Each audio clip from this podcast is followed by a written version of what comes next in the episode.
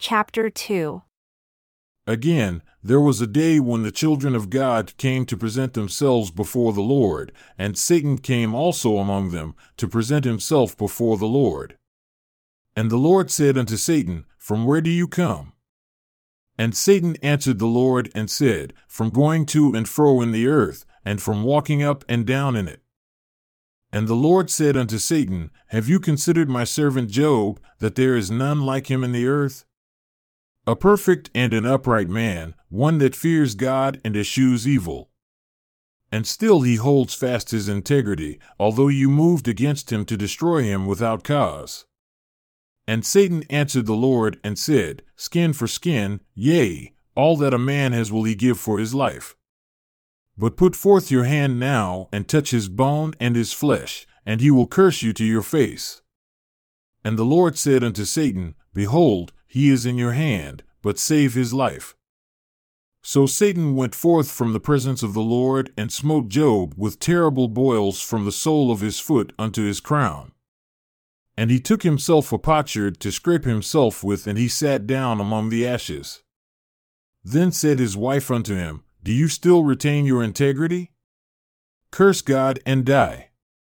But he said unto her, You speak as one of the foolish women speak.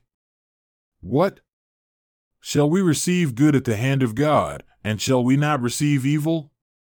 In all this, Job did not sin with his lips. Now, when Job's three friends heard of all this evil that had come upon him, they came every one from his own place Eliphaz the Temanite, and Bildad the Shuhite, and Zophar the Naamathite, for they had made an appointment together to come to mourn with him and to comfort him. And when they lifted up their eyes afar off and knew him not, they lifted up their voice and wept. And they rent every one his mantle and sprinkled dust upon their heads toward heaven. So they sat down with him upon the ground seven days and seven nights, and none spoke a word unto him, for they saw that his grief was very great. After this, Job opened his mouth and cursed his day. And Job spoke and said, Let the day perish wherein I was born, and the night in which it was said, There is a boy conceived. Let that day be darkness. Let not God regard it from above, neither let the light shine upon it. Let darkness and the shadow of death stain it. Let a cloud dwell upon it. Let the blackness of the day terrify it. As for that night, let darkness seize upon it. Let it not be joined unto the days of the year. Let it not come into the number of the months.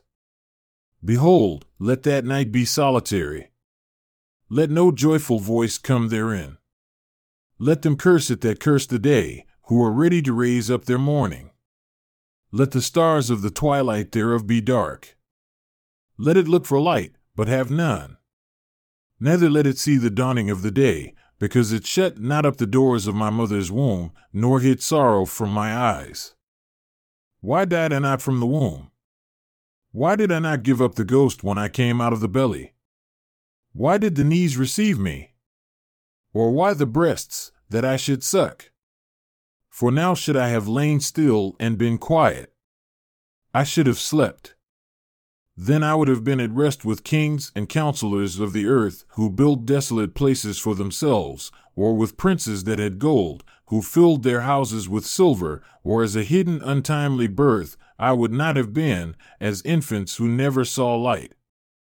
There the wicked cease from troubling, and there the weary be at rest. There the prisoners rest together, they hear not the voice of the oppressor. The small and great are there, and the servant is free from his master.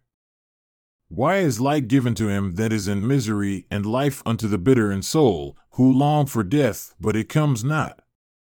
And dig for it more than for hidden treasures? Who rejoice exceedingly and are glad when they can find the grave? Why is light given to a man whose way is hidden and whom God has hedged in? For my sighing comes before I eat, and my roarings are poured out like the waters, for the thing which I greatly feared has come upon me, and that which I was afraid of has come unto me.